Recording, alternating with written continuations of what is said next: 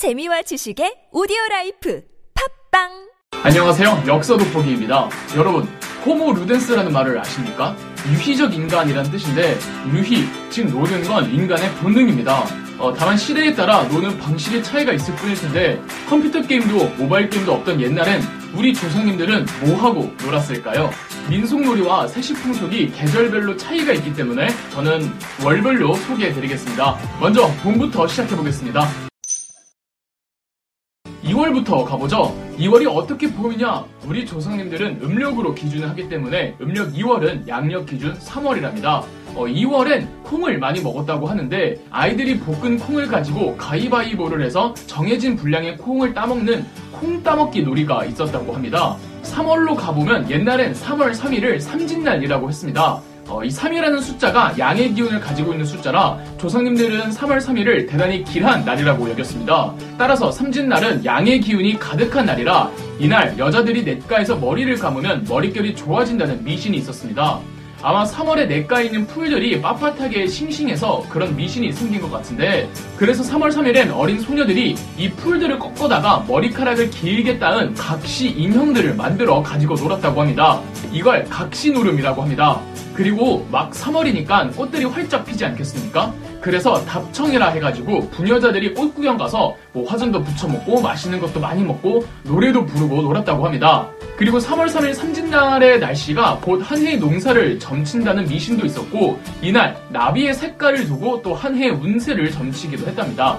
4월에는 4월 8일 초파일 즉 석가 탄신일이 있죠. 과거 불교는 민중적인 성격이 강해서 석가탄신일도 마을 단위로 꼭 챙겼다고 합니다. 석가탄신일에는 연등 축제를 했습니다. 마을에 절이 있으면 절에 가서 석등에 불을 밤새 피우기도 하고 마을에서 연등을 불러와 저녁에 밝히기도 했답니다.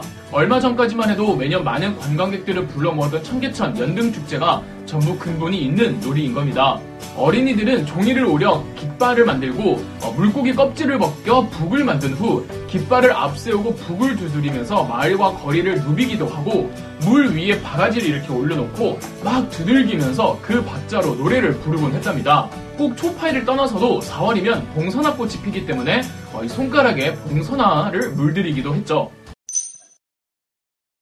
5월에는 5월 5일 단오가 있죠. 오늘날의 단오는 뭔가 비중이 많이 축소되었지만 고려시대 때 엄연히 9대 명절 중 하나였고 조선시대에는 4대 명절 중 하나로 굉장히 큰 명절이었습니다.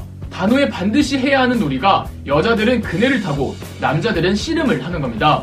여자들의 그네 타기는 오늘날 놀이터에 있는 그네가 아니라 나무 위에 튼튼하고 긴 밧줄을 매달고 그네 위에 서서 탔고 이 여성에 대해 다소 보수적인 시대에 여성들이 자유로움을 만끽할 수 있어서 여자들이 그네 타는 걸 굉장히 좋아했다고 합니다. 남자들 씨름은 토너먼트식이 아닌 리그전이었으며 우승자에게는 황소를 주는 게 국룰이었다고 합니다. 그리고 음력 5월이기 때문에 단오부터 슬슬 날씨가 더워지기 시작해서 단오엔 부채를 서로 주고받았다고 합니다. 아, 이 참고로 강릉 지역의 단오제가 잘 보존되어 내려오고 있어서 2005년에는 강릉 단오제가 유네스코 세계 무형유산에 등재되기도 했습니다. 강릉 단오제에서는 국도하고 뭐 국내 유일의 무한 감염극을 한다고 합니다.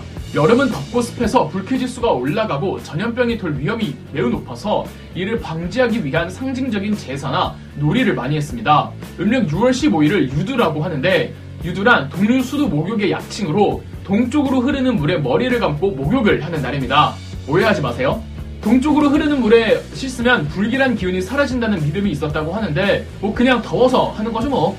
이땐 물놀이가 최고잖아요. 폭포 밑에서 놀기도 했다고 합니다. 또 여름에는 초복, 중복, 말복, 삼복이 있잖아요. 어, 다들 아시다시피 더위 때문에 몸보신하라고 삼복날에는 삼계탕이나 보신탕 혹은 육개장을 먹었습니다.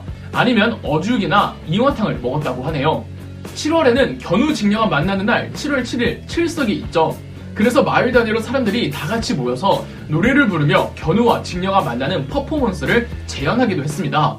재현이 끝나면 견우팀, 직녀팀 나눠서 공을 던져 상대방 깃대를 맞추는 어, 단체 게임을 했습니다. 이걸 장치기 놀이라고 합니다.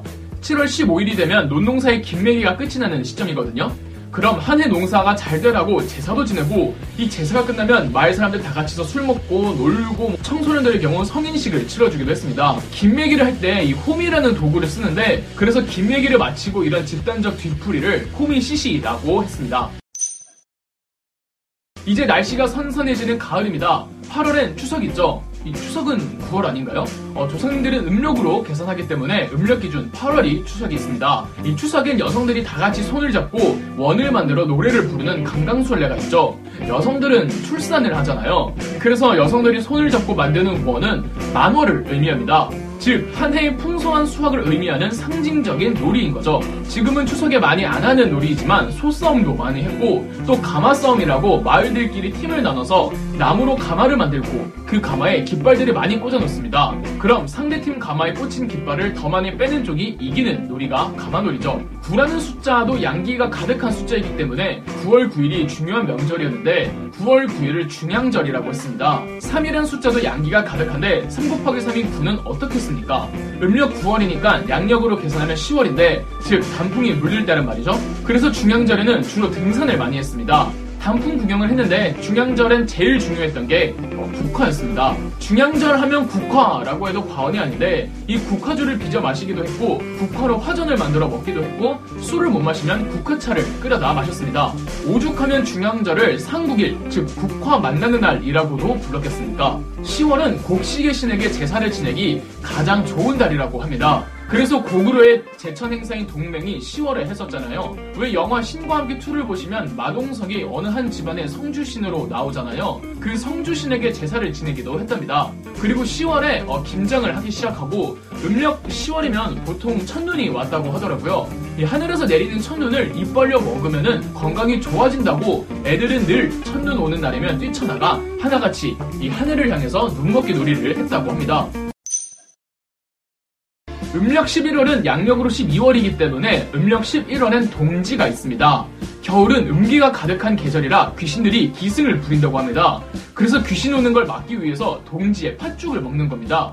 귀신들이 팥을 무서워하거든요. 12월은 한 해의 마지막이죠. 그래서 섣달 혹은 금음달이라고 했습니다.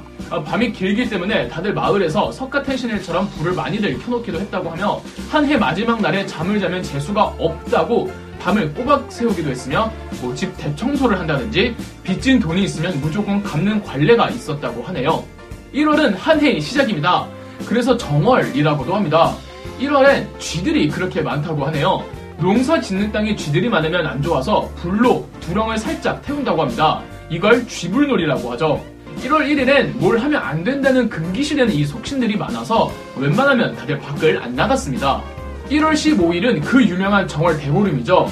한 해의 첫 보름이라 대보름이라고 해주는 겁니다. 이날은 정말 많은 놀이들이 있어요. 땅의 신에게 한 해의 길복을 빌고 어, 집 마당을 막 밟아서 애군을 쫓는 지신밟기, 까치한테 밥 주는 까치 밥 주기, 꿩알을 주면 운수가 좋다고 누가 누가 더 많이 꿩알을 줍는 놀이, 그냥 하염없이 밝고 큰 달을 보는 달보기, 그리고 나쁜 기운을 무찌르는 의미로 캠프파이어 같은 놀이도 했답니다. 보시면 알겠지만 과거 조상님들의 놀이는 풍년을 기원하고 애군을 쫓기 위한 상징적인 놀이가 많았습니다. 그리고 보통 마을 단위로 하는 단체 놀이가 대부분이었죠. 최근에는 이런 단체 놀이가 많이 사라지고 혼자서만 하는 놀이가 대부분이라 조금 아쉽기도 하네요. 하루빨리 이놈의 전염병이 사라져서 다 같이 놀 수 있는 문화가 부활했으면 합니다. 그럼 역사 돋보기였습니다.